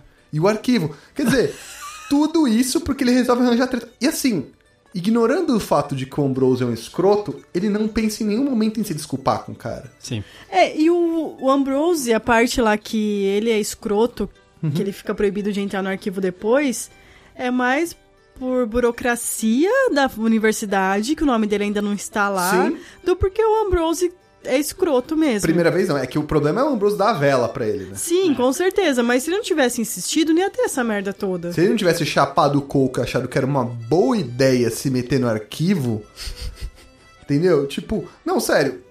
E aí pode ser uma falha dele. Ele não descreve como uma droga, tipo, psicotrópica. Ele só tá. Parece que ele fumou um baseado. Ele tá meio levinho, meio lerdinho, mas é isso, entendeu? Mas pra refutar o Ambrose, ele consegue fazer poemas e. Ah, é, verdade. e ele analisa o poema. Ele do analisa cara. o poema do cara. Tipo, ele não tava tão fora de si assim, né? É, é o, que, o, que, o que o plot exige. Ele faz. É, então. Então. Mas enfim, vamos falar do que a gente gosta também. Não, eu gosto da parte da admissão da academia. Eu acho, apesar da, de ser mais, mais uma vez o coach, uhul, ele sacaneou todo mundo, mas eu acho boa. Eu acho. A parte dele dando a aula no lugar do professor, porque você imagina. Eu, pelo menos, não imaginava que o professor ia fazer aquilo. Porque no fim da primeira aula de simpatia, o coach chega e fala assim: professor, então, professor, já vi isso tal. E ele queria discutir sobre outras coisas. O professor fala assim: ah, tá bom, mas a gente fala. Aí no outro dia o professor fala assim: então, hoje quem vai dar aula aqui é o coach, que ele falou que já entende tudo disso e blá blá blá. E é interessante essa aula, apesar dele fazer a merda que ele É, faz. o coach podia. Essa cena eu acho muito desnecessária, que, tipo, podia ser só o coach dando uma aula foda e, e humilhando o cara. Ou ele mas podia, ele podia virar pro professor e falar, professor, desculpa, eu não queria te ofender. Posso Ah. assistir a aula? Que é o que quase todos nós faríamos num ambiente novo, intimidados, né? Sim. Cara, mas, assim, não sei se é um problema só do coach. Eu nunca vi, acho que um protagonista, em geral, tipo, pedir desculpa, sei lá. Pô, pô desculpa, vou. Porque isso, vac- Desculpa o vacilo aí. porque isso é uma fórmula consolidada, né? O É. seu protagonista, ele é corajoso, mas ele é arrogante, ele é temerário. ele não tem medo de nada, ele tá... Sabe? Mas é bobo. É. É bobo, entende? Porque é uma fórmula muito fácil. É o que eu falei, coisa que eu vejo em Dresden Files, talvez de vários protagonistas. É uma fórmula muito, muito fácil pra você fazer os personagens se colocar em encrencas e ter que tirar eles dela. Se movimenta a trama. Então, ai, se eu não tivesse sido tão agressivo, tão arrogante, etc. E nisso que eu acho que eu gosto um pouco de literatura policial. Um dos meus escritores favoritos é um cara das antigas que é o Laurel Sanders. É um brother que escreveu umas policiais, um dos meus livros favoritos dele se chama Um Golpe Quase Perfeito. É sobre um cara que ele é investigador da Wall Street. Eles investigam as empresas que as empresas vão se juntar, alguém vai comprar outra empresa e tal. E eu acho muito da hora porque ele é um protagonista que não é fodão. Ele é inteligente. Mas tem hora que ele vai se meter onde ele não deve e os caras espancam ele. Ele é um cara liso. Ele é mais um cara ladinão, assim, um cara mais Loki Lamoura. Ele não é esse brother que eu me garanto que eu sou bom em tudo e eu vou conseguir. Ou o personagem protagonista do infantil, que é o Ash Ketchum, o Seiya, ou o Harry Potter. Que é, não, eu não sei se eu vou conseguir fazer isso, mas eu tenho que vencer. É. E mete o louco. É. Vou despertar meu sexto sentido. é, exatamente. Oito, os Cavaleiros do Zodíaco já estão no Sétimo, oitavo, né, eu acho. É. Não tem jeito, não, não tem como escapar, às vezes, disso. Eu acho que é bem recorrente essa característica sobre eles. Eu gosto também da parte que eles vão pra, pra vila, apesar de eu não gostar do coach também encontrar a Dina em todo lugar. Eu acho muito situacional, de um jeito. Mas ela tá seguindo ele. Porque ele é demais. É. Porque ele encontra. Tem, tem um momento dele na taverna, que é justamente ela que canta com ele. Podia ser qualquer outra pessoa. Sim. Depois ele vai pra puta que pariu lá, vê o casamento que foi massacrado e ele encontra ela. Que tava com o abusador barra mecenas dela. É, então. E o coach, ele tem que salvar todo mundo, né? Ele tem que salvar. Mas isso é interessante, porque eu acho que é isso que você falou, que ele ser demais. Acho que isso é muita visão de mundo dele, sabia? Eu realmente acho que o, o coach é um, é um narrador não confiável. Eu acho que se você for ver a história dele, tudo gira ao redor dele, exceto quando gira ao redor da Dina. Mas assim, tudo gira ao redor dele. Sabe aquele brother? Você conheceu essa pessoa na escola ou na faculdade, etc? Aquele cara que o mundo tá perseguindo ele? Aham, sim. Ai, não é que eu fui mal na prova, é que o professor não gosta de mim. Fui Sim. demitido, mas é porque eu trabalhava bem demais. Sim. Aí ela me deixou porque eu tratava ela muito bem. Você conhece esse cara? Essa pessoa? Eu acho que ele é essa pessoa. Sim. Mas eu acho que se ele fosse assim um- e fosse em terceira pessoa, ia funcionar muito melhor o livro. Porque a primeira pessoa, em geral, eles fazem isso pra você ter uma empatia com o personagem. Sim. É. Mas em terceira pessoa, beleza, talvez funcionasse melhor. Estamos o quê? Fazendo, mandando uma proposta pro Hotfuss? Ó, o É. terceiro livro vai ser em terceira pessoa. tá? Totalmente. Agora é só na taverna. Totalmente, Exatamente. Não, é- não, vai ter a narração, mas vai ser em terceira pessoa. E assim, ó, a gente vai falar, você vai provar que o coach é um cara que a gente não deve gostar tanto assim. Terceiro, ó, um personagem que eu gosto pra caramba é o Coronista. É, a historinha, desde o começo, quando ela aparece, a história que ele é assaltado na estrada, eu acho sensacional. Ele é um cara pragmático. Ele É. sabe que ele vai ser assaltado, ele tira o dinheiro, põe na bolsa e fala, ok, vamos esperar o próximo assalto. Eu gosto dele. Ele carrega dinheiro dentro do pão duro, que É, ninguém vai roubar. E ele é o quê? ele é um cara rico que escolheu uma vida meio acadêmica. Sim.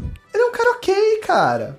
É que ele, ele é um arcanista também, É. ele manja de umas coisas lá, é, mas né? Você percebe que ele é um arcanista meio mequetrefe, né? Ele nem pensa muito em usar magia, assim, ele é tipo meio... É. É. que ele não é bom em simpatia, eu acho que o lance dele é crônica mesmo. Acho que ele é um jornalista, né? É, basicamente. Eu ia achar muito engraçado se o terceiro livro fosse assim, começasse com o cronista levantando e rasgando as páginas na frente do coach e falando assim, isso é tudo mentira. isso é tudo mentira. Você tá, você tá mentindo, Sabe seu filho da puta. Eu vou contar da, história de conexão com esse livro. Na época eu namorava uma pessoa.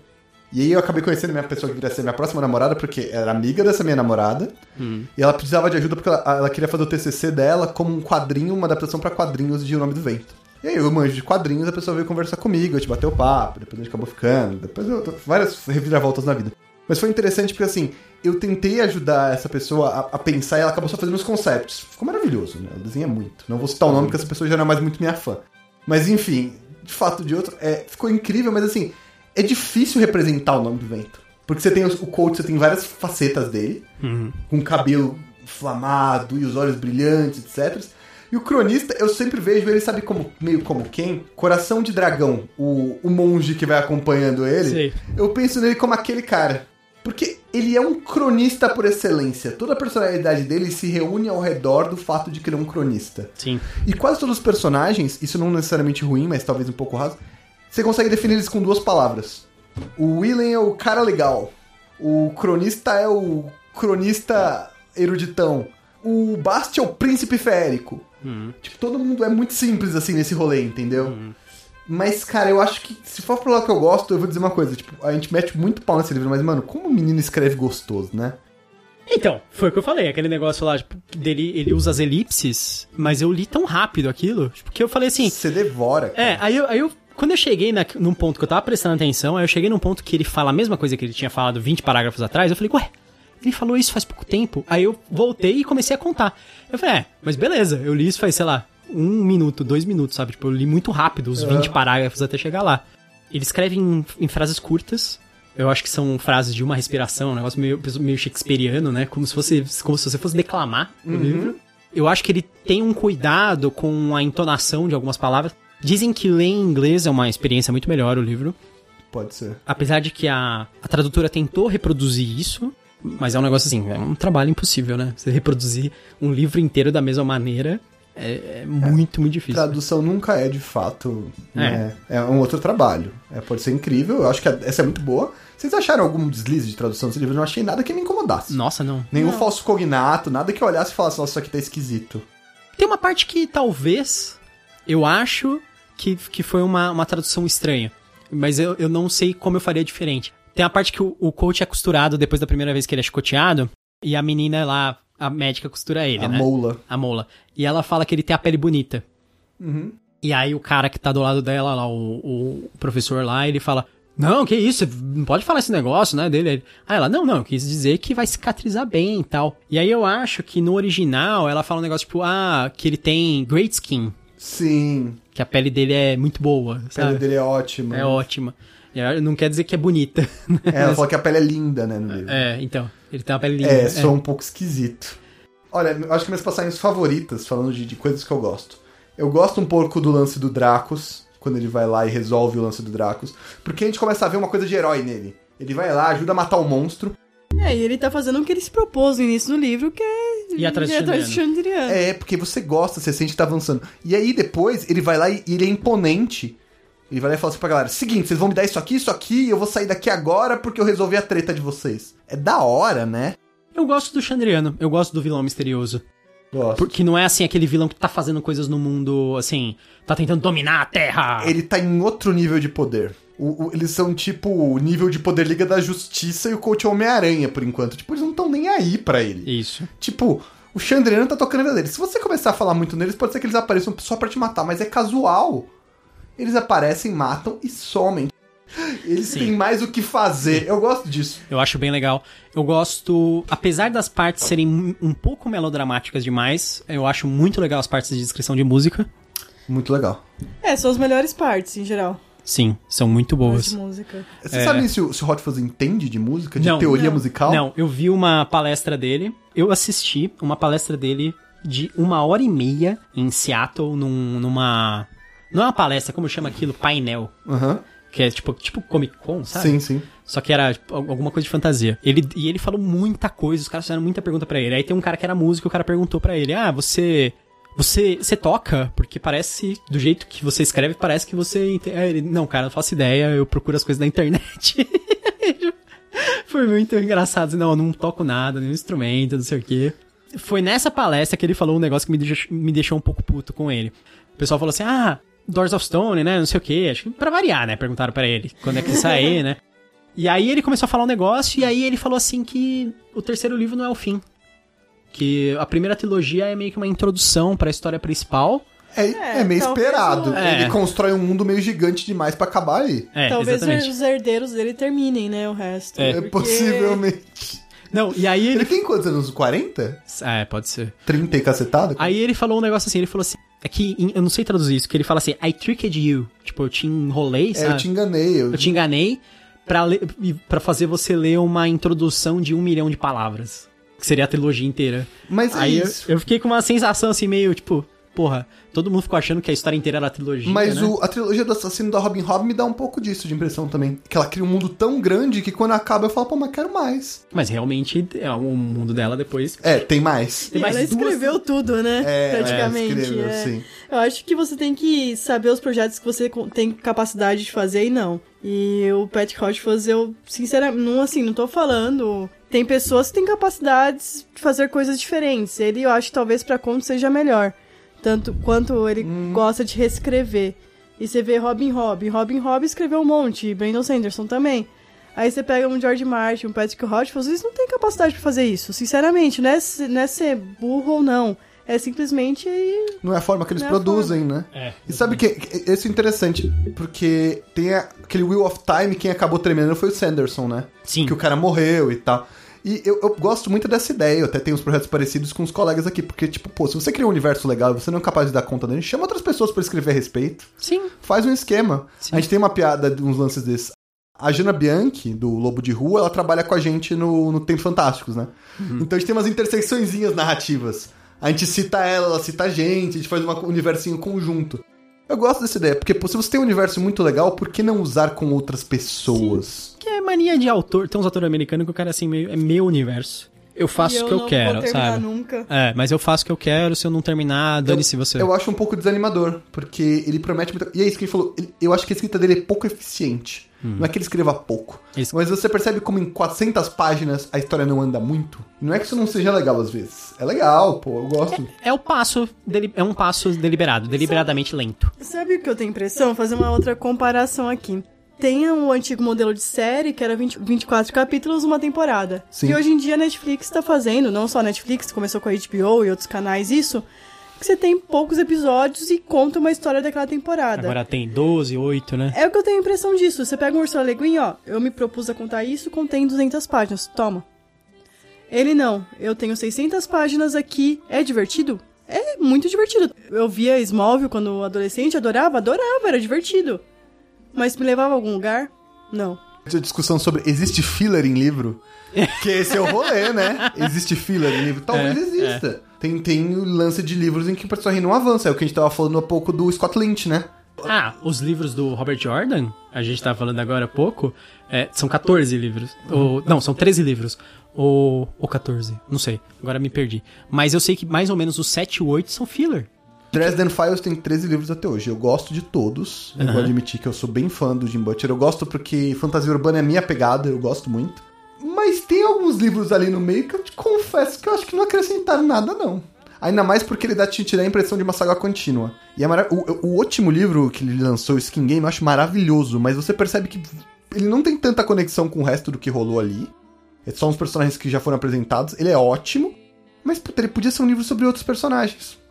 Entende? Às vezes o cara tem essa loucura e a gente vira negócio tipo DC Comics ou Marvel Comics. Vamos colocar o Batman no Japão feudal? Vamos colocar não sei o que. Tipo, cara, É. é. da hora, mas por que não usar isso pra outro personagem? Por que não usar isso pra outra história? Sim. Por que ficar preso nesse mesmo lance de que tenho? Ah, por razões comerciais? Não, não, não sei se é nossa, nossa vibe discutir isso aqui, entendeu? sim. Mas é complicado. Eu acho que o Rothfuss, pô, ele criou uma coisa muito boa, eu gosto muito da prosa dele. Mas eu posso confessar pra vocês que eu já nem tô mais muito Esperando. na ansiedade pelo terceiro livro, porque um que o segundo livro não me agrada tanto, mas isso, né, a gente comenta depois. E dois que, cara, depois de um certo tempo esperando, dá uma, né? Sim. É igual o George Martin também. Ninguém tá esperando mais o próximo livro. Todo mundo, todo mundo vai ver a série até o final e, tipo, quando sair o livro, quem quiser comprar, compra. Mas é, é um problema, porque assim, eu entendo que o autor não é, não é seu escravo, ele não é, ele não te deve nada. Nenhum autor te deve nada. Uhum. Mas Não é ao- porque você começou a comprar a série que você criou um é, contrato mas com ao ele, né? mesmo tempo, você tem o direito de perder o tesão, né? Sim, sim. Imagina se você vai jantar num lugar, o, a entrada chega e a- o prato principal demora duas horas e meia pra chegar. É. Você provavelmente levanta e vai embora. O que, que vocês acham do, do final do livro? O que, que vocês acham tipo, de- da trajetória que rola do começo ao fim desse livro? O final ser a recompensa que ele tem acesso ilegal ao sabe arquivo. que eu nunca tinha parado pra analisar friamente desse jeito? Porque pra mim a história dele é tão cheia de altos e baixos que eu não tinha nem. Você sabe que eu tô cagando pro arquivo, né? No fim das contas. Porque essa é a real. Eu não acho que é no arquivo que estão as respostas que ele quer. Porque a- o mais próximo que ele chega do Chandriano. Cara, se não for, ele tem que queimar aquela merda. Porque o segundo livro gira em torno dessa porra desse arquivo ainda, tipo, uns E o 60% do livro. livro se chama As Portas de Pedra, que estão dentro Do do, arquivo. arquivo. Eu imagino que não deva ser, porque senão o Chandriano já teria terminado com aquilo. Então, é- essa é a lógica. O que, que tem que protege aquilo? Tem uma magia muito maior? O Elodin, que é o brother... Pic... Oh, na boa, o Elodin é o personagem mais overpower desse mundo, cara. Sim. O Elodin sabe o nome de um monte de coisa. Quem é que vai puxar a treta com o Elodin, tá ligado? O maluco literalmente sabe o nome da pedra, tá ligado? O nome do vento.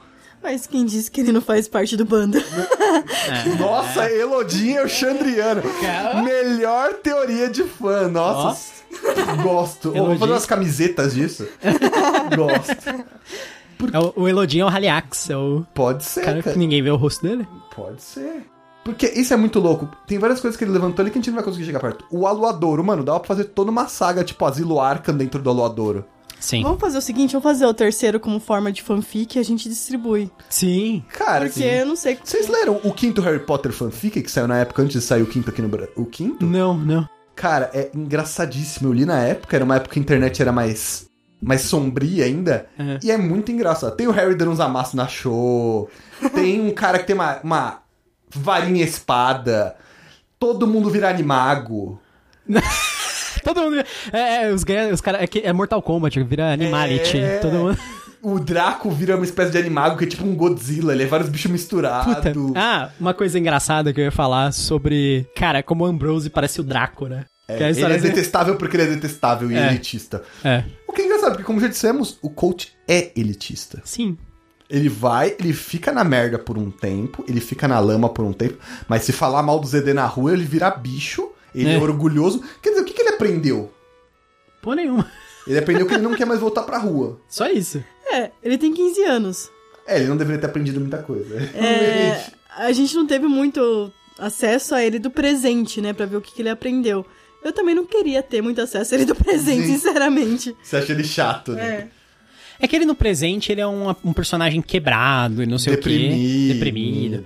Parece que o poder dele, assim, é- flutua de acordo com o ânimo. Mas né? todos nós estamos esperando que no terceiro livro ele volte à sua grande forma e vá sair numa quest pra terminar de matar o, o negócio. Aliás, temos dicas de que o Chandriano acabou, na verdade, né? Ah, é? Opa! No primeiro livro, Hum. tem uma hora em que ou o Chandriano acabou ou alguém do Chandriano morreu. Uhum. Porque aí que fica uma dificuldade da tradução. O cronista chega e começa a falar com ele: Ah, você é coach. Alguns falam sobre isso, alguns falam. Alguns falam que existe um novo Chandriano por aí, que seu cabelo queima vermelho como Ah, fogo. sim. Verdade. Ah, Ou o Chandriano como um todo acabou. acho que, ah, eu entendo que a insinuação de que o coach seria o novo Chandriano. Sim, mas o novo Chandriano me faz pensar que alguém pode ter morrido no rolê. É que novo pode ser. O velho. Acrescentou. Pode, é, acrescentou. Sim, mas é. pode ser que sim, pode ser que ele tenha Sim. matado alguém no Pode ser substituição, né? Pode. É. E o que que são os Skrael, mano? Que porra são aquelas aranhas que a gente não entendeu Verdade, até agora? é verdade. Tem uns demônios correndo. Quer dizer, ó. Até o segundo livro também não explica. Não, ó. Ele matou um rei. Não, quando esse cara chega, o, o coach fala: Eles já chegaram? Caralho! Como assim? A gente não sabe quem tá caçando ele. A gente não sabe que rei ele matou, porque a gente tem uma explicação meio básica de quem são os, as nobreza, mas é mó complicado e tal. Mas essa é uma parte muito legal. Uhum. Não tem infodump. O que vamos discutir que é um problema, né? Quem, quem faz um Tefodump? O Sanderson.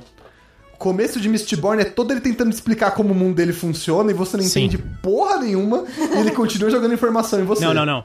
O, o Sanderson faz pior ainda. Ele faz o, o infodump manual, que é assim, é, é como se fosse o tutorial do jogo. Ele pega um capítulo e ele fica explicando, por exemplo, uma habilidade, detalhadamente aquela habilidade. É. Aí o capítulo seguinte o personagem usa aquela habilidade. Aí no outro capítulo ele explica detalhadamente Aperte outra círculo coisa. para usar a alomancia. É isso. É exatamente o que ele faz. No, no Império Final, pelo menos. Quem faz isso é muito também que eu achava. O Jô Soares, no Xangô de Baker Street, é maravilhoso. Tem uns parágrafos que ele, ele para o livro pra fazer uma punheta sobre como ele entende sobre a história do Brasil naquela época e depois ele continua, tipo. Fica assim. Um negócio que eu gosto do livro também é a quantidade de informação que a gente pega através de histórias do passado e de músicas. Isso é muito inteligente, ele tem uma forma muito inteligente de fazer exposição às vezes. Muito inteligente. Tem coisas que você pega assim, ó. O fato dele não parar formalmente pra explicar a moeda também me agrada. Mas tem, é, Ele mas tem um, negócio pouco. que. É, tem uma parte que ele explica. A tem uma moeda. parte que tem nota de rodapé, eu acho horrível. Tem uma parte que explica meia moeda, porque você quebra a moeda ao meio, uma É, coisa é. assim. Até acho bacana, mas assim, eu não quero saber quanto um talento vale. Pra mim, um talento é tipo uma nota de 100, uma nota de 50. Porque Sim. quando o coach tem é muita grana, tá ligado? É uma nota alta, um talento é uma... Então, a primeira vez que ele recebe, ele explica, ele meio que explica entre aspas, ele ele mostra o valor. Mas aí é uma merda, porque o que ela falou, tipo, quando a nota final da tradutora é boa, mas assim, é uma bosta, porque eles têm várias moedas diferentes. E, cara, Sim. Eu sou um cara, quando eu tô mestrando RPG, quando eu tô construindo história, todo mundo fala comum no geral, entendeu?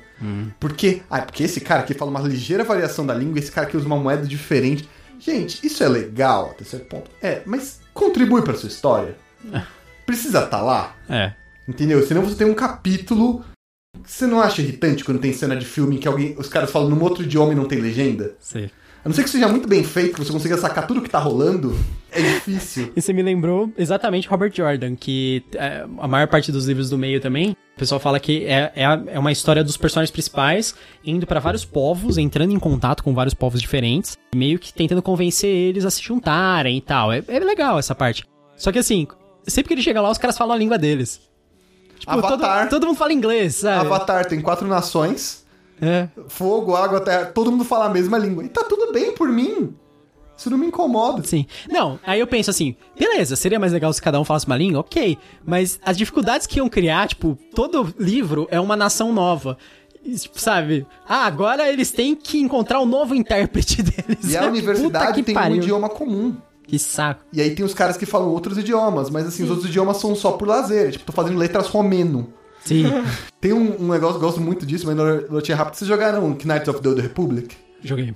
Tem a parte que você joga com um droid Uhum. Star Wars. E aí tem diálogos com o droid. E é um droid tipo R2D2. Então suas opções de diálogo são dit, dit, dit, ou dit, dit, dit, dit, dit, dit. Cara, é uma charlatanice maravilhosa. Porque você não fala droid, então você não entende o que você tá dizendo, entendeu?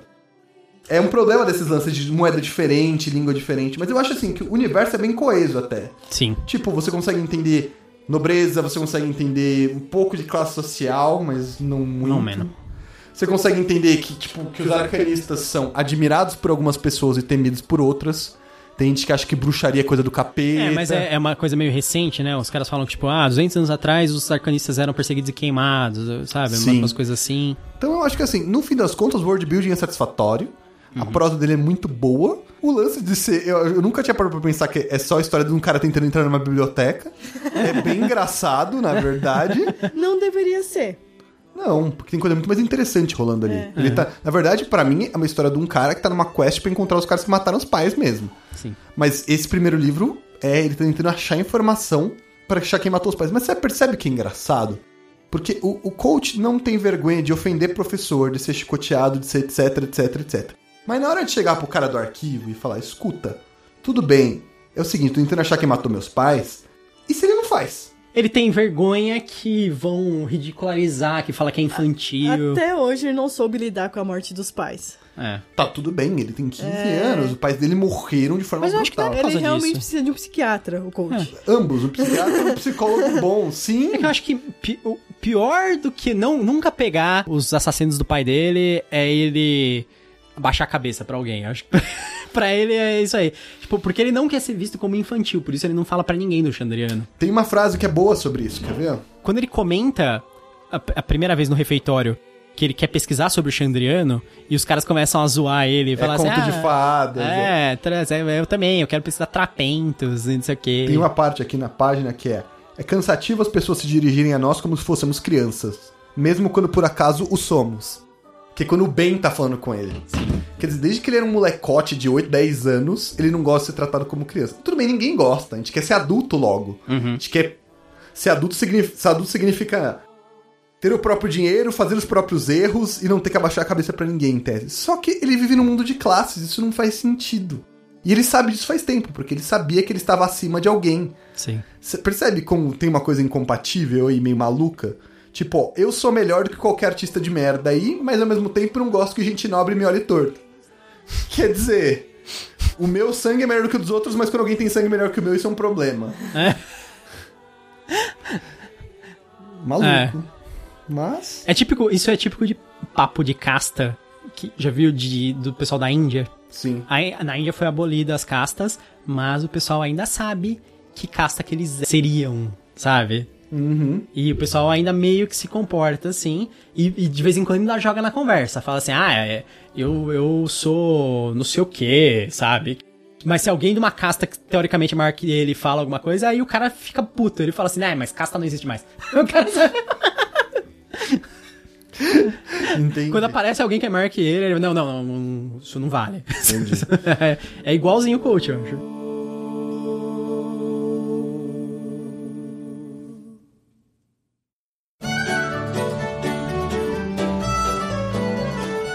João, você recomenda O Nome do Vento e pra quem você recomenda? Recomendo, eu acho um bom livro. Acho que ele tem uma leitura fácil, apesar de ter trechos meio enrolados. Ele tem uma prosa de- gostosa de ler. Tipo Harry Potter, assim. Você pode até não achar que é o livro mais bem escrito do mundo, mas você lê o negócio deslancha que é uma beleza em alguns momentos. O Hot Fuzz escreve muito. Todo- a gente apontou um monte de crítica porque a gente é chato pra caramba. Mas assim, é um livro bom, vale a pena. Se você não tá manda sendo muito fã de fantasia, você não precisa ser um fã hardcore de fantasia pra gostar de Nome do Vento. Isso é que é legal. Porque Você falou exatamente o que eu ia falar. A palavra é acessível. Ele é um Acess- livro mega acessível. acessível. Você, ele pode ser sua introdução pra drogas mais pesadas. Entendeu? Você pode falar, nossa, vou começar a ler o Novo do Vento, daqui a pouco eu tô lendo alguma coisa mais pesada. Então, assim, eu acho um bom livro. Acho que eu daria quatro estrelas pra ele hoje em dia. Daria cinco mais antigamente, quando eu era menos crica. É um bom livro e eu acho que, assim, leia. Mas se você quiser esperar até sair o terceiro livro pra não ficar desesperado depois que acabar o segundo, talvez seja uma boa ideia. Mas é um bom livro, leia e dê de presente. Eu acho que é um livro que é acessível pra você dar de presente pra pessoas. Isso é legal. É uma boa, como eu disse, é uma boa droga de acesso. Sim. Conhece alguém que nunca, ai, não gosta de fantasia, não gosta de ficção. Dá um nome do vento pra essa pessoa, vê se ela não curte. É, eu acho que sim, pra essas pessoas, pra quem gosta de RPG também. A gente sabe que o bardo do quinta edição do D&D não é baseado no coach. É bem interessante, se você gosta de RPG, gosta dessa criação de mundo, personagens, é... é uma boa leitura, é uma leitura muito rápida, né? Apesar da gente achar esses pontinhos que, que a gente não gostou, que é totalmente a nossa opinião. Mas com certeza eu recomendo esse livro. Esse é um livro que me deixa feliz e puto. Realmente. Desde ontem eu tava pensando nisso e eu acho que o- a melhor definição foi também que você falou, João, que é o livro ele é acessível. Ele é um livro que qualquer pessoa consegue se divertir com esse livro. Mesmo gente que eu acho que não tem um grande hábito de leitura, eu acho que ela pode começar e se ela engrenar, ela vai se divertir com o livro. Talvez, pra, pra, tipo, ah, o cara que é hardcore de fantasia, ele seja um livro que não agrade tanto, porque ele tem bastante coisa assim, às vezes básica, às vezes diferente de uma maneira que as pessoas não, não esperam. Mas eu acho que pela prosa, pela, pela narrativa, pela escrita, ele é um livro, assim, excepcional. Nesse sentido, não tem combate nesse primeiro livro. Pra quem é muito fã de fantasia clássica, pode ser um no-no isso, né? é, é verdade. É, Esse é um livro que eu acho meio complicado você indicar para um público, porque eu não consigo saber qual vai ser a reação de qualquer pessoa em relação a ele, só lendo mesmo. É, mas eu, eu indicaria assim, pra quem gosta de fantasia moderna, atual, eu acho que ele vai bem. Assim, porque ele subverte bastante coisa realmente da fantasia clássica. Eu acho que pra quem não gosta de fantasia, eu acho uma boa introdução. Então eu acho que essas são as melhores indicações. Eu acho que ele é, é, exatamente, ele é mais acessível do que um Game of Thrones, que é um pouco mais pesado, muito nome pra decorar. Até porque, como, como o Thais bem disse, é, esse aí você só precisa decorar um nome, porque o resto da galera é quase irrelevante. É só coach, só existe coach. É, exatamente. Aí existe a menina que o coach gosta, o- os amigos do coach. o inimigo do O coach. cara que escreve a história do coach, o, o amigo do coach que mora com ele na taverna, e o- os caras que o coach odeia. Só isso. Exatamente. Olha que livro simples. Ah, então. É tudo, tudo quotes something. Não, e esse primeiro é super. Não, não tem uma idade muito básica, porque, tipo, não tem. Tem um pouco de violência, tem um pouco de etc. Mas assim. Quem com 10 anos consegue ler tranquilamente, eu acho. Ah, sim. Provavelmente. É, e o Gustavo, esse livro, ele sugeriu para uma votação no Grifo Nosso, de 2010, mais ou menos. Isso, E quem 2011. ganhou na época foi a Batalha do Apocalipse. É Do verdade. Edward Spore. É, mas eu, eu queria que tivesse ganho o Nome do Vento, porque na época eu tinha lido o Nome do Vento, eu tinha amado. Pirado. É. Eu sei que na época, com certeza eu daria, tipo, 5 em tudo. Mas, atualmente, realmente, acho que 4 cabe bem. Principalmente por causa da minha antipatia com o coach. Sabe? Apesar de eu gostar de coisas que acontecem com ele, eu não preciso gostar dele. É aquele, é aquele negócio meio personagens tipo Friends ou How I Met Your Mother, assim. Se você for pensar, o Ross, ele é uma péssima pessoa, mas as coisas que acontecem com ele são engraçadas. Ou mesma coisa com o Ted, do How I Met Que Your é, Mother. que é um slot shamer, apesar de transar com todo mundo. É. Isso, ele é tipo Mas uma péssima eu pessoa. acho que esse é o problema, na verdade, do nome do vento, disso tudo que a gente discutiu. Dá pra pensar no seguinte: a gente não gosta do coach e o objetivo era que a gente gostasse, eu acho. Sim. A impressão que eu tenho é que, é que o Hot Fuzz queria que a gente gostasse dele e a gente não consegue muito. Sim, ele queria que ele gostasse, que a gente gostasse, porque o coach é ele. Sim. Porque se fosse um livro em que fosse pra gente odiar o protagonista. entendeu? Ah, isso funcionaria perfeitamente. E não é o objetivo. Não é o objetivo, eu acho. Bom, então é isso, né? É, essa foi a nossa opinião sobre o nome do vento. Deixa a sua aí também. Você discorda ou concorda com a gente. Lembrando que a gente é pessoas normais, não, ninguém aqui é dono da verdade, então você pode discordar da gente. né? Os nossos capangas só vão atrás dos mais inflamados que reclamarem, não tem problema. É isso. Tchau, tchau, gente. Tchau, Tchau. tchau. E bem-vindo ao Canavial.